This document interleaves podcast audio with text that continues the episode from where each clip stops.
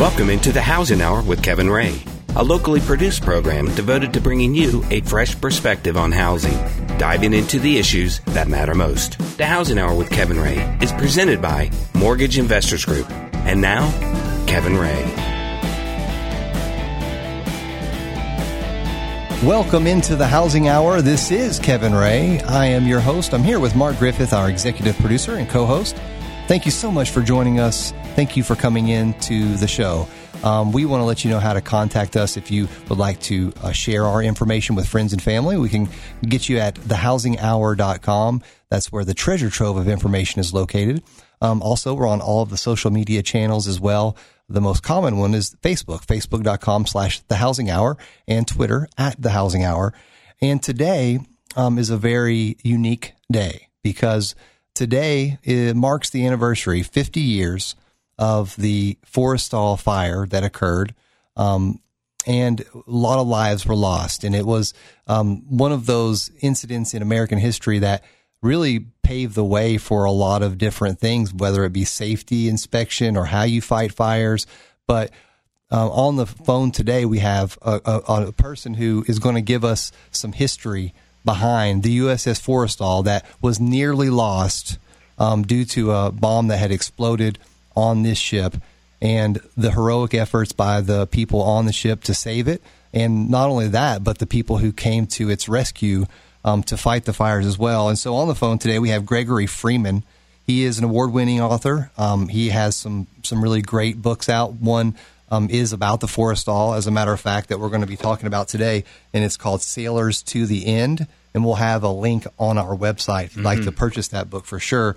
His most recent work is um, The Gathering Wind Through Her- Hurricane Sandy, The Sailing Ship Bounty, and A Courageous Rescue at Sea. I'm sure that book is very interesting. I'd love to read that one.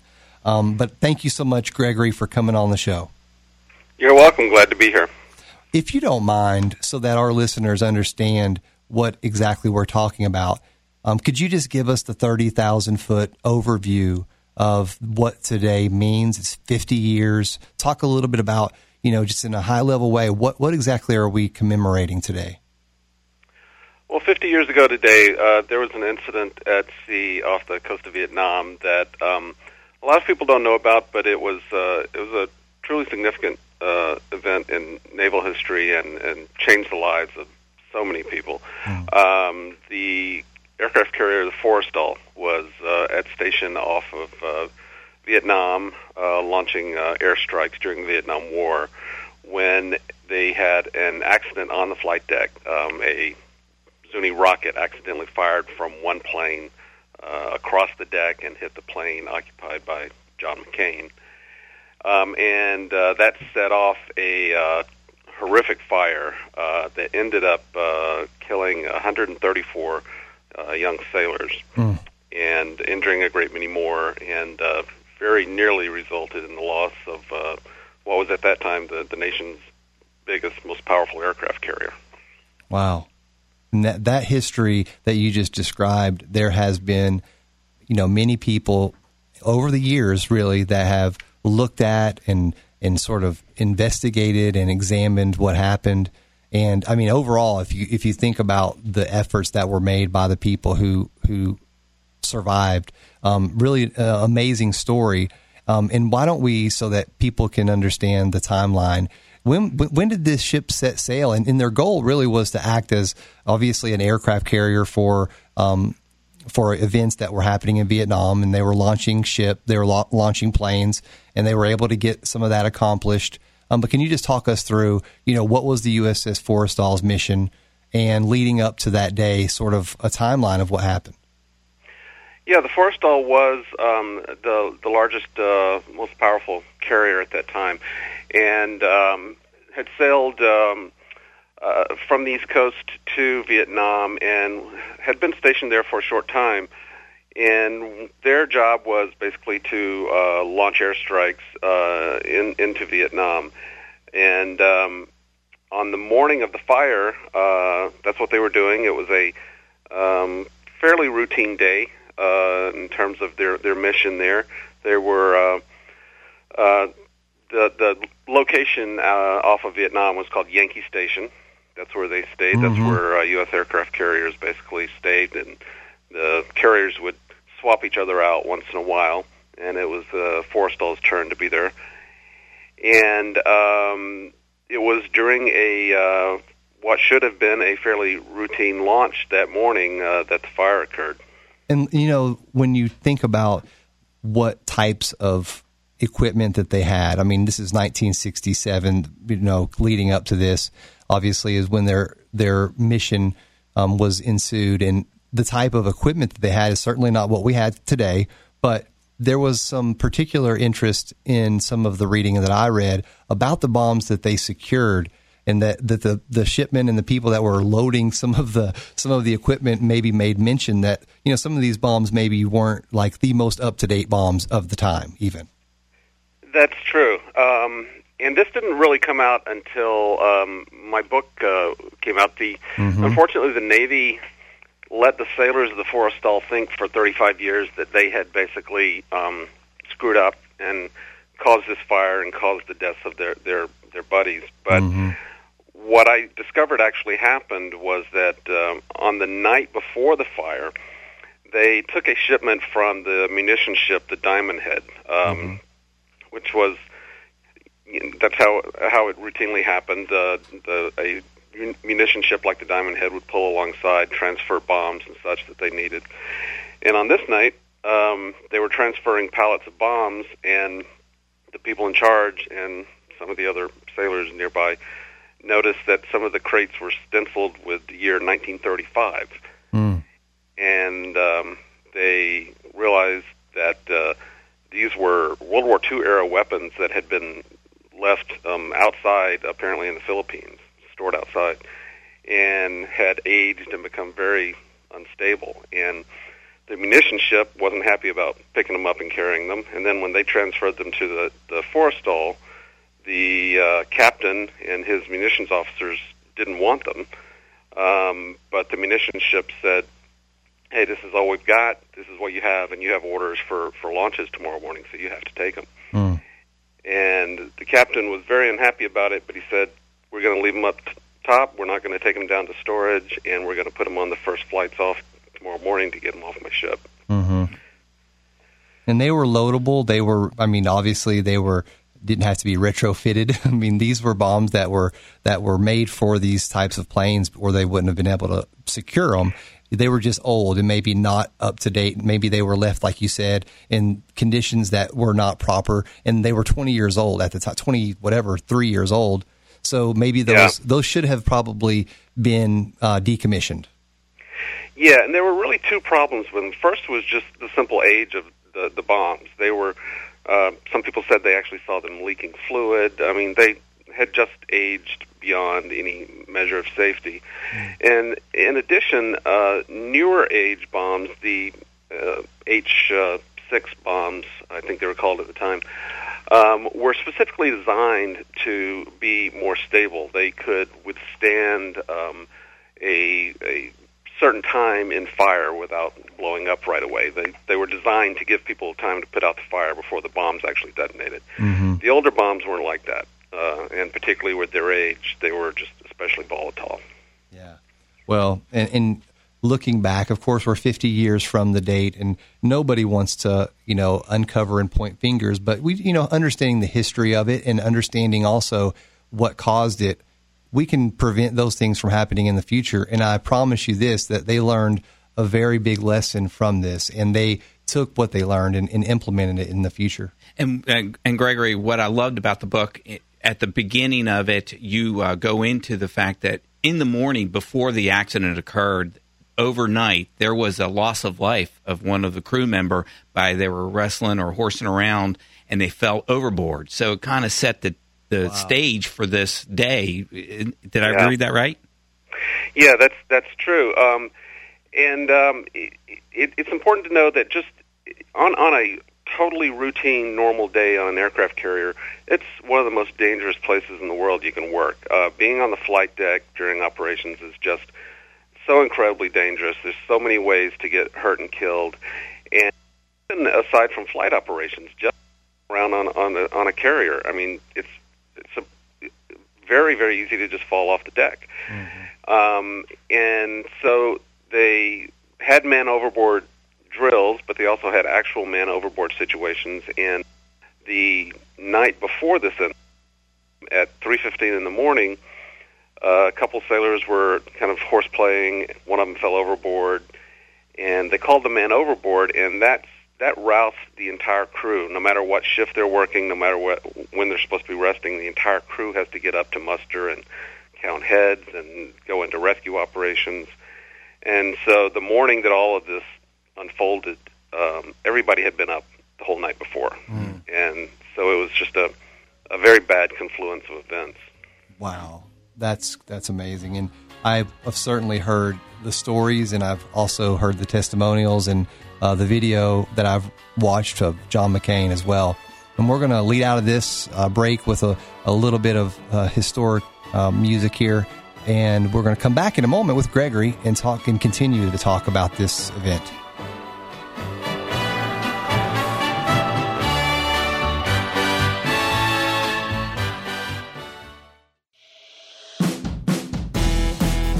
The Housing Hour with Kevin Ray continues, helping you understand what's really going on out there and what to do about it. Again, Kevin Ray.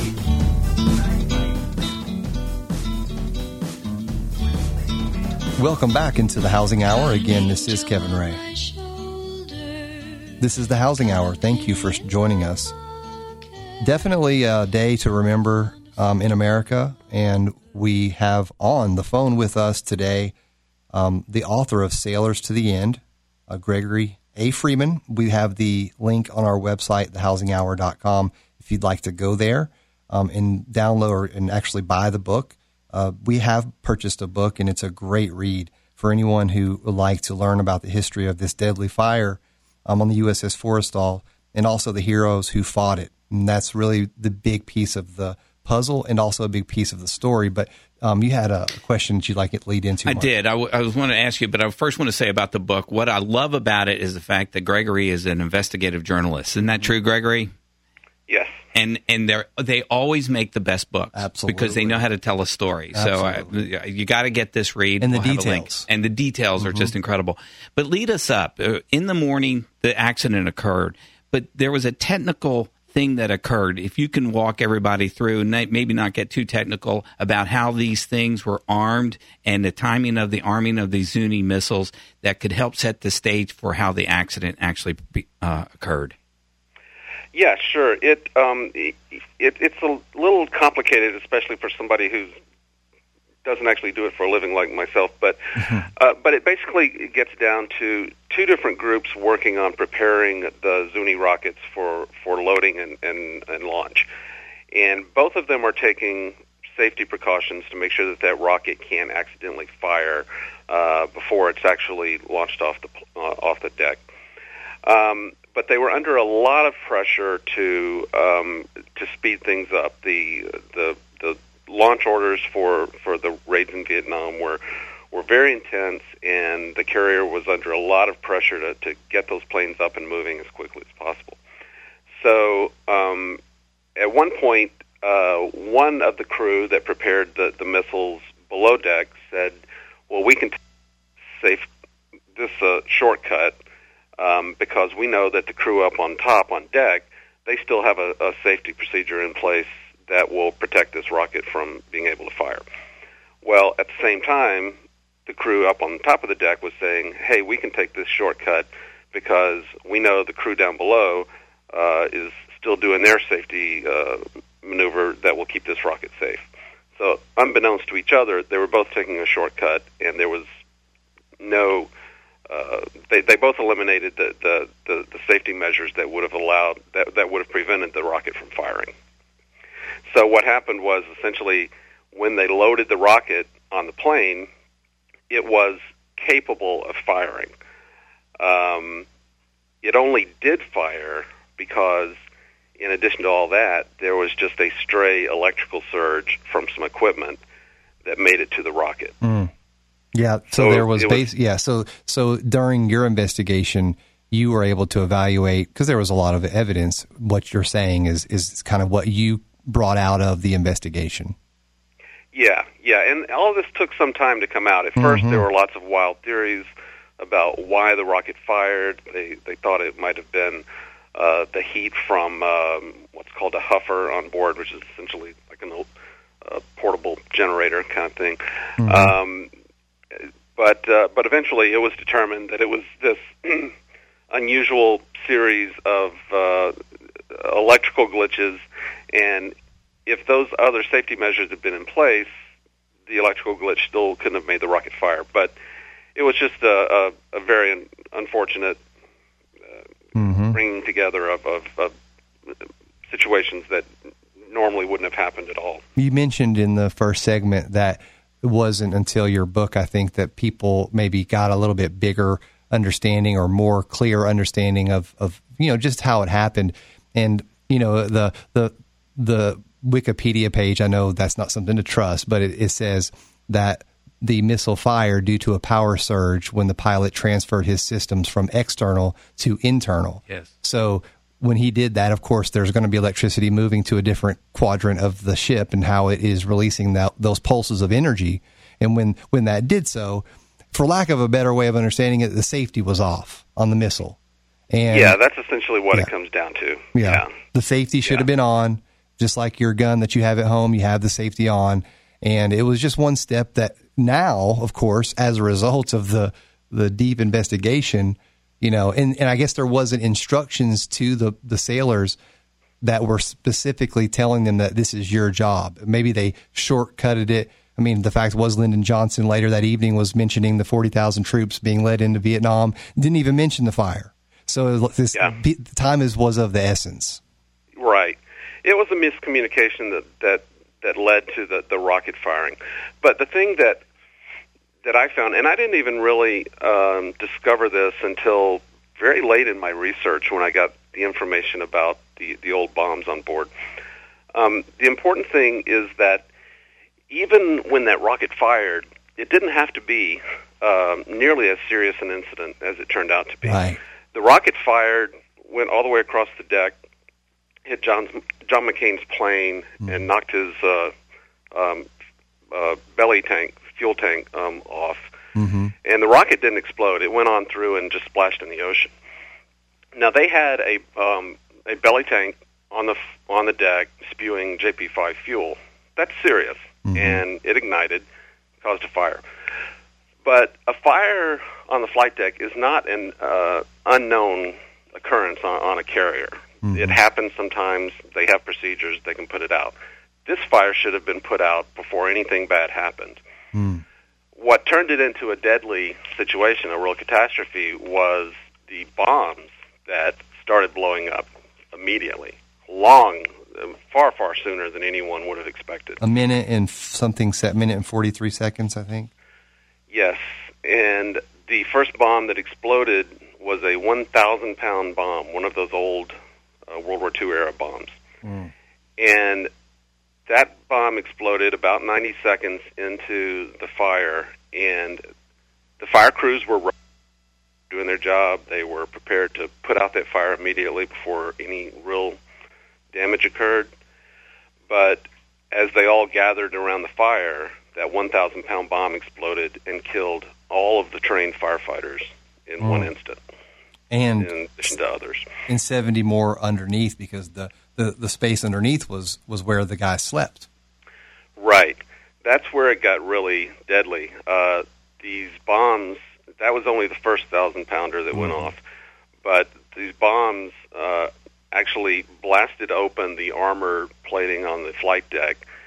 And then all of this uh, loose J P five fuel, which is essentially like mm. kerosene, Um, started pouring down into berthing compartments where sailors were sleeping. Mm. Mm. And um, from there, it was just a, it was a catastrophe. And you think about it, and what, what happened was on a U S aircraft, on a U S ship, this type of chaos and catastrophe had not been felt, like you mentioned in your book, since World War Two. This is a huge ordeal. I mean, the folks who were survivors and the people who died, They, you know, they didn't know if they were being, they didn't know if they were being attacked. I mean, they had no idea what was going on at the time. Oh yeah, so. the, a, a, a lot of the men below decks um, thought that they were under attack by by the North Vietnamese. Vietnamese. They mm-hmm. had they were surprised. They didn't expect the enemy to come out to sea and attack them like that. But when they felt their ship shaking and explosions all over, that was the only thing they could conclude.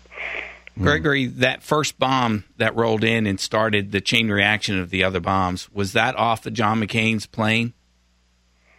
Uh, yes, I believe the first one was. Yeah, they were all over the deck at that point, and after the first one went off, all the other ones started going as well. And there was forty thousand pounds of jet fuel loaded on those planes combined.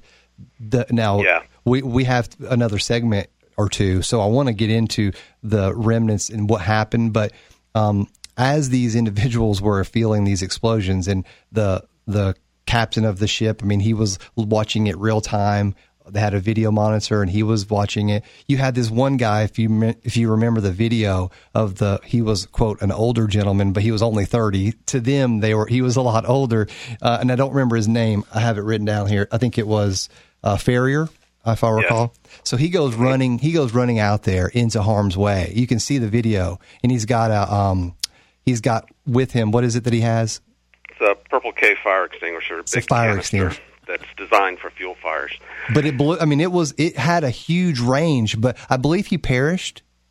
He did. And he is considered one of the great heroes of, of the Forrestal fire, because his, his instinct was to do his job. He mm-hmm. grabbed that Purple-K fire extinguisher, ran right to the fire, because, and he did that because he didn't expect the bomb to blow up in sixty or ninety seconds. Mm-hmm. Normally, you would be able to run out to that fire, put out the fuel, and everything's pretty much okay. Mm. But he was one of the first and charged right out into it. Well, I definitely want to, and it's Gerald Farrier, I think is how it's pronounced.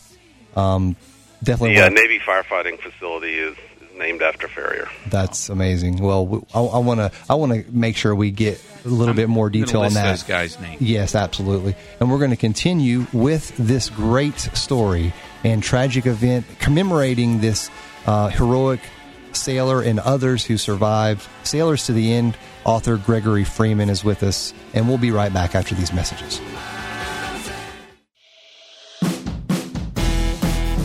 Housing Hour with Kevin Ray continues, helping you understand what's really going on out there and what to do about it. Again, Kevin Ray.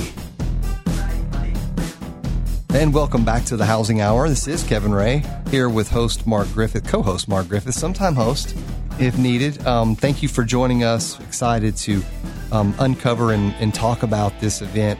And we definitely appreciate the time that Gregory is spending with us. Um, Gregory Freeman, the author of Sailors to the End. Uh, you have a website, don't you, that you can direct people to as well? Yes, uh, Gregory A Freeman dot com. Okay, and we'll have the link as well for our um, loyal listeners to go to, and they can go to the link and purchase the book. They can go read more about uh, Gregory and his other books that he's writing and written. Um, really a well-done mm-hmm. book that he's written. It's it's very thorough. I love the book. You have pictures. You have explanations. You have an incredible uh, amount of detail that that's for anyone who is interested in learning more about this event, not just learning about the, the high level details, but I'm talking about the, the details that you would want to know if you were really interested. This is the book to read. This, this is, is it. it. There is no doubt. So um, let's pick back up where, when the bombs went off, we had Gerald um, Farrier, who was the, one of the, the key figures, the key heroes that were, that really ran out. You can see the video. He's just running to the flames, and he's got this this this um, tool that he hopes to use, and it's not really meant for a big big fire. I mean, that fire at the time, if you can kind of see the video and the amount that that canister sprayed, it looked like it was an, an enormous amount of foam that was coming out of there. Yeah, and he realized uh, when he got there and um, saw the bomb, um, the first bomb lying in the fuel, that it was a dangerous situation, and mm-hmm. he, in fact, waved off a lot of other people who were running towards the fire. Oh, wow. Um, so he was putting himself right up front and waving off some of his fellow sailors. Mm-hmm. So um, ninety seconds into it, we have the bomb explode. So Gerald was out there within that first ninety seconds? Yes. So yes. All the what happened was the the missile launched, hit John McCain's belly of his of his um, plane. That bomb dropped. Then the other bomb that went through the plane and into the ocean, the jet fuel was leaking. There was a spark. There was a fire instantaneously. John McCain is on his uh, he's on his plane, and his his life is in immediate danger. Obviously, there's fire all around his ship. I guess had he popped the hatch at that point, yeah, I know that the p- pilot next to him did, but maybe had he closed his hatch at that point? He, uh, if I recall correctly, I think his hatch was closed, but he was able to, to hop out mm-hmm. and uh, run out on the nose prow of his plane and jump out and get away just in time before the explosion happened.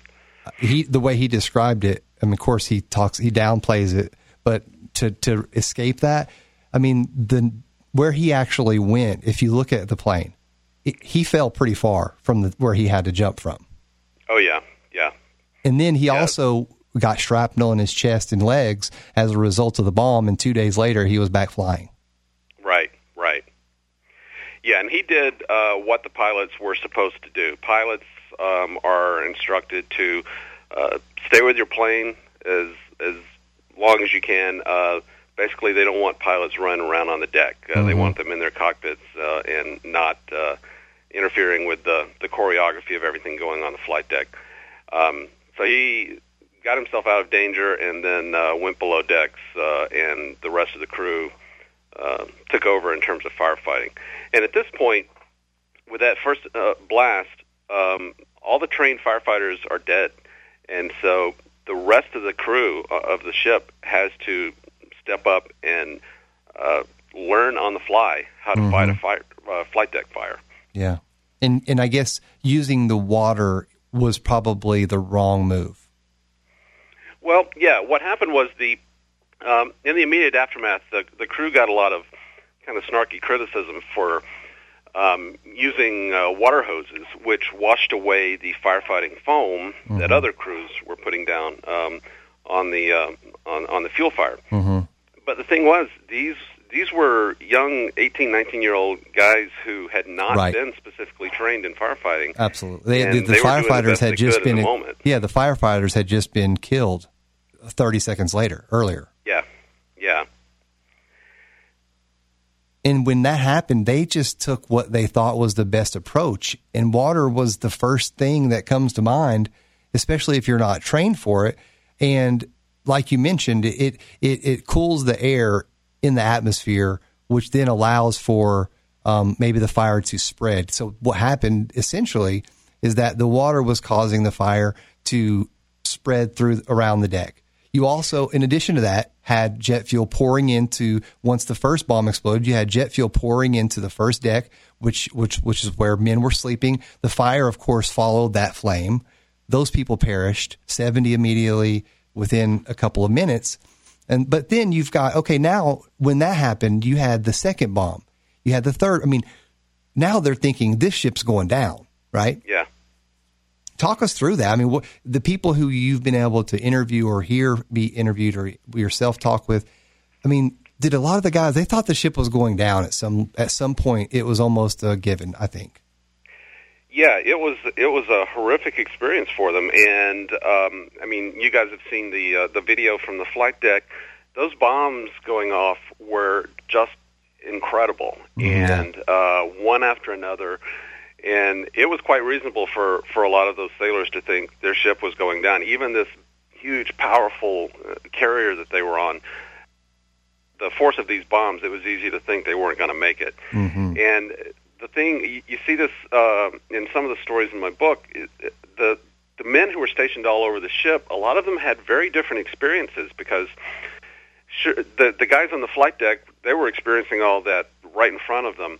Um, people throughout the ship, and there were five thousand sailors on this ship, mm-hmm. uh, which is like, I forget, ten, twelve stories tall. Mm-hmm. Um, depending on where you were on the ship, you you felt these explosions, you heard all the alarms going off, but you didn't really know what was going on. People thought they were under attack. People thought the ship was about to sink. And there were some guys who were not up top in the middle of it, but they were just as terrified by just not knowing mm. what was happening. Yeah. And Gregory, uh, let me ask you this. Um, you know, in this type of situation, when you have uh, something like nine bombs that actually exploded during that period of time real fast, how was the command and control? Uh, it was, you know, as far as these other guys that were fighting the fires and the rest of, since the firefighting team was yeah. gone, how did the control aspect of communication occur? Yeah, good question. Yeah, the uh, the senior leaders on the ship were, they performed so admirably. Um, uh, Admiral Beling was the captain at the time. He immediately, he was just a short way away from the bridge when it all happened. He immediately comes to the bridge, takes control. And then uh, Merv Rowland was the uh, chief engineering officer. He was in charge of damage control, so he was uh, in his station in damage control. And um, between the two of them, they had years of experience. They were they were old salts on this ship, and they immediately took charge of the response, and um, they saved that ship along with these these young sailors who were, were doing their best to, to figure out how to fight the fires. They they saved that ship. It could have easily have been lost.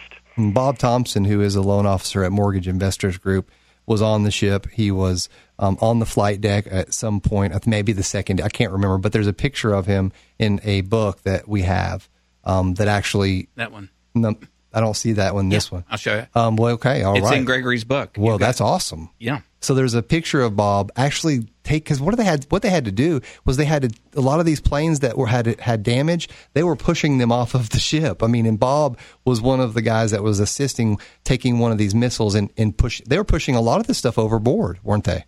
Oh, yeah, yeah.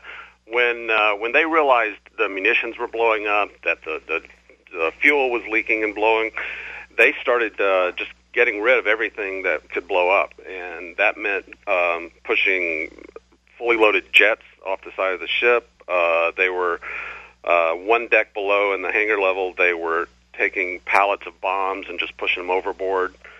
Um, so, yeah, anything that looked, looked like it could blow up, they wanted to get rid of it. And some of these bombs were not light. I mean, Mm-mm. a thousand pounds. Mm-hmm. Uh, or yeah. more. How how many men would it take to carry something like that? Well, the energy. Oh yeah, yeah. and and you saw guys doing you know really heroic things. Uh, you know, it, people people were doing things way beyond what you should ever expect of, of somebody.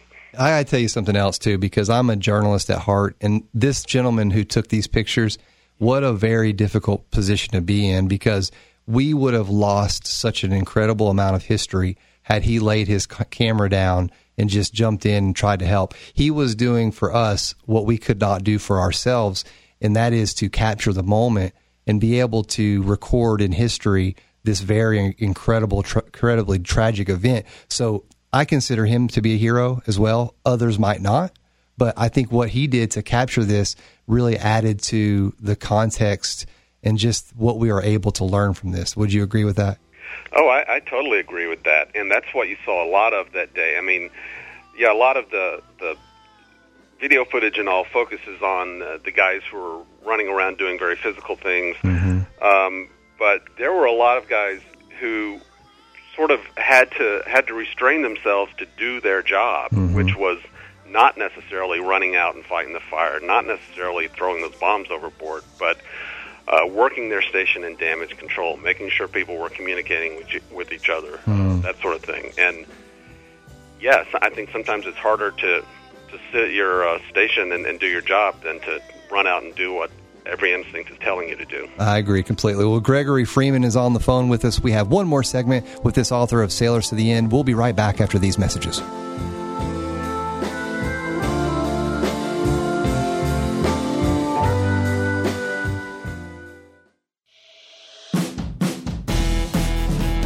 Housing Hour with Kevin Ray continues, helping you understand what's really going on out there and what to do about it. Again, Kevin Ray. Welcome back into the Housing Hour. We are in the last segment of our interview with the author of Sailors to the End, Gregory A. Freeman. I'm Kevin Ray with Mark Griffith, and we thank you for joining us. The show is presented by Mortgage Investors Group, M I G online dot com. Um, you can go find his book on the housing hour dot com, which is our website. Treasure trove of information. Um, in our last remaining moments, um, we are celebrating, I guess celebrating is not the right, right word, commemorating yeah. the fiftieth anniversary of this event. And um, Gregory has been nice enough to come on and be interviewed because he wrote a book, a very good book And we'd love for you to go and purchase that book. It's a great read. And I think it's well worth um, the, the money that you would spend. I think, uh, Gregory, when I think about what the last segment should have, I think the fiftieth anniversary for most people that were involved in this event, like Bob, for instance, he's in Washington, D C, and he is uh, participating in the ceremony. And I think it's a solemn moment for a lot of people. Um, and it's also a moment to mark in their own lives, sort of a, a you know, a changing of directions for some. I, I've heard sailors talk about, you know, having a near-death experience really uh, brings out sometimes the best in people and um, helps them to sort of take a journey in their life that maybe they wouldn't have. And you hear the pilot that was next to John McCain um, talk, and you talk, you know, these guys are still emotional about it, you know, some fifty years later. C- can you kind of talk about that a little?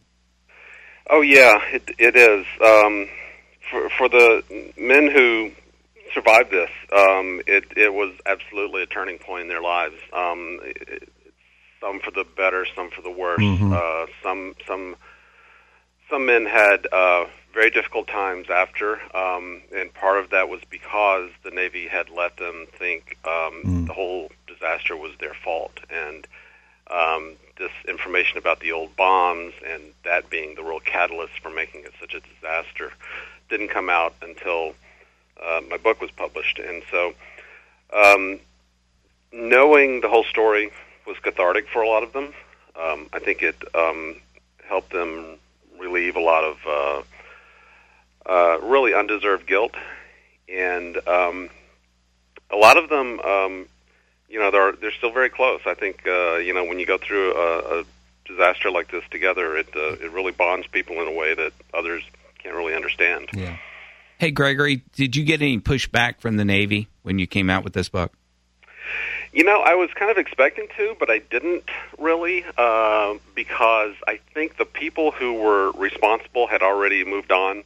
I think it was uh, uh, enough years later that anyone who could be held accountable for it had already moved on, and, and, and I think the Pentagon just let it go at that point. Yeah. Well, and out so they've of, made tre- tremendous safety improvements as a result mm. of the Forrestal fire. It's uh, a, a great deal was learned from, from the incident, and they still use uh, footage from the Forrestal fire as uh, firefighting training for every Navy sailor. You ask any Navy sailor about the Forrestal fire, and they'll they'll be able to tell you about it. Yeah, yeah, that's true. And um, out of the one hundred thirty-four killed, there's still eighteen that was never recovered, and those people are remembered today as well.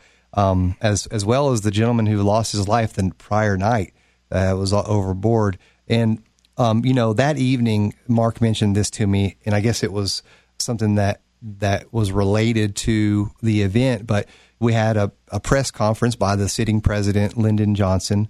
And, you know, today it would be on every social media, every news outlet, and it would be a live stream probably from a helicopter somewhere in the Gulf of Tonkin, maybe not, I don't know, but it certainly wouldn't have been undisclosed. He he did not even mention it. Uh, did you have, did you even did you investigate that aspect of it? Yeah, and I, I I found it noteworthy as well. You're right. You know, if the same incident happened today, it would be huge news. Um, I think uh, in the context of the Vietnam War, um, I think it just. Uh, unfortunately, was uh, shoved to the side as just another tragic incident in Vietnam. Mm-hmm. And uh, that was a real shame. It, uh, I, I think that contributed to how how hard it was for a lot of the survivors that uh, the loss of their friends uh, wasn't really even acknowledged.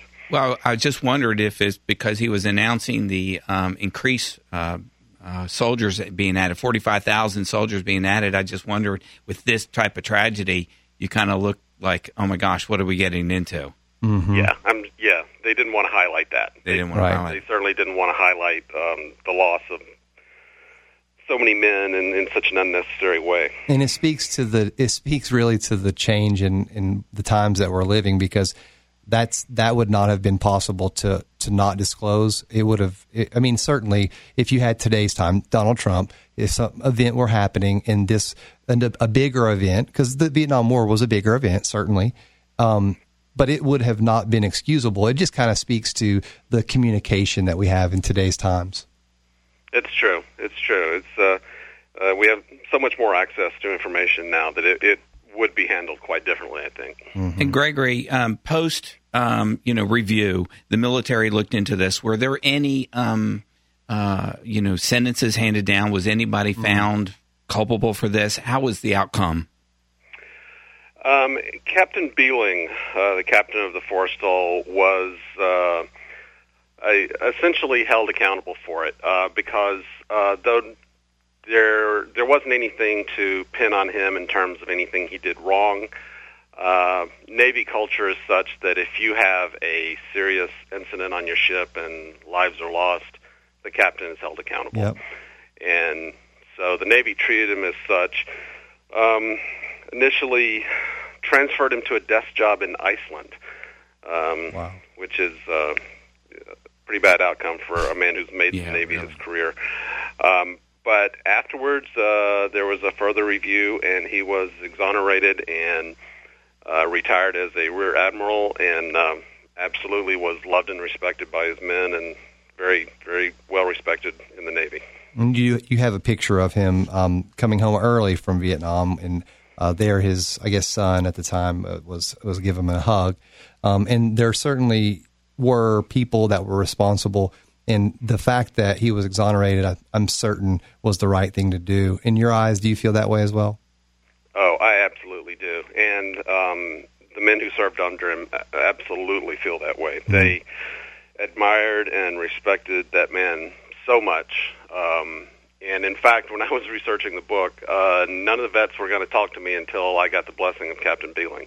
Oh, wow. Wow. That's pretty cool. Well, they're a tough crew to talk to because yeah. when uh, Kevin interviewed Bob Thompson three years ago mm-hmm. and uh, kept on talking about his role and the histor- uh, heroic type of efforts that Bob made, and Bob just looked at him just as cold fish, looked at him and says, "It's what sailors do." Mm-hmm.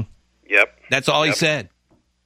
Yeah, I, I've heard variations of that from many people. They don't want any accolades. They don't want any um, uh, any uh, accusations of being a hero or anything like that. Mm-hmm. They will tell you they did what they did because their buddies were in danger. Mm-hmm. Yeah, absolutely. I, and that is wow. I mean, having that that self understanding doesn't exist in, in every walk of life. You know, a lot of people, of course, would take that opportunity to boast their Um, incredible significance, and and you hear John McCain. I mean, when he talks about it as well. I mean, he's he, you know, he obviously was escaping a fire, but I mean, he's he's very solemn and and you know understands the importance not only of the event but also for the fact that one hundred thirty-four lives were lost, and that if you think about that, it's one hundred thirty-four families that had that devastation, as well as we were in the middle of a pretty tough battle in Vietnam as well. So. I tell you what, this has really been an interesting um, uh, interview, and I just really appreciate you coming on. And I want to just really recommend that people go get this book because um, for American history, if you want to know something about American history and it to be factual, I guess you would say, um, this is a book that you would read. You know, back when I was younger, we used to have to go to encyclopedias to get information. Now people just go to Google. Well, that may or may not be where you want to go, but this is a book that has been thoroughly researched. The references are tight, and I'd highly recommend you going and getting this book. It's one of the best ones I've read. Uh, it's very, it, it reads kind of like a, a, a novel, mm-hmm. but it's actual, so it's mm-hmm. just, just very um, informational. And it starts from the beginning, and it takes you all the way through. So, um, Gregory Freeman, thank you so much for joining us. Well, thank you for having me, and thank you for remembering the Forrestal veterans today. Absolutely. Well, guys, thank you for coming on to the Housing Hour and listening to our show. We hope to see you or hear from you, and we'll see you next time right here on the Housing Hour. Step out of line, the man come and take you away. We better stop. Hey, what's that sound? Everybody look what's going now. Stop. Hey, what's that sound? Everybody look what's going now. Stop. What's that sound? Everybody look what's going on. We never stop. What's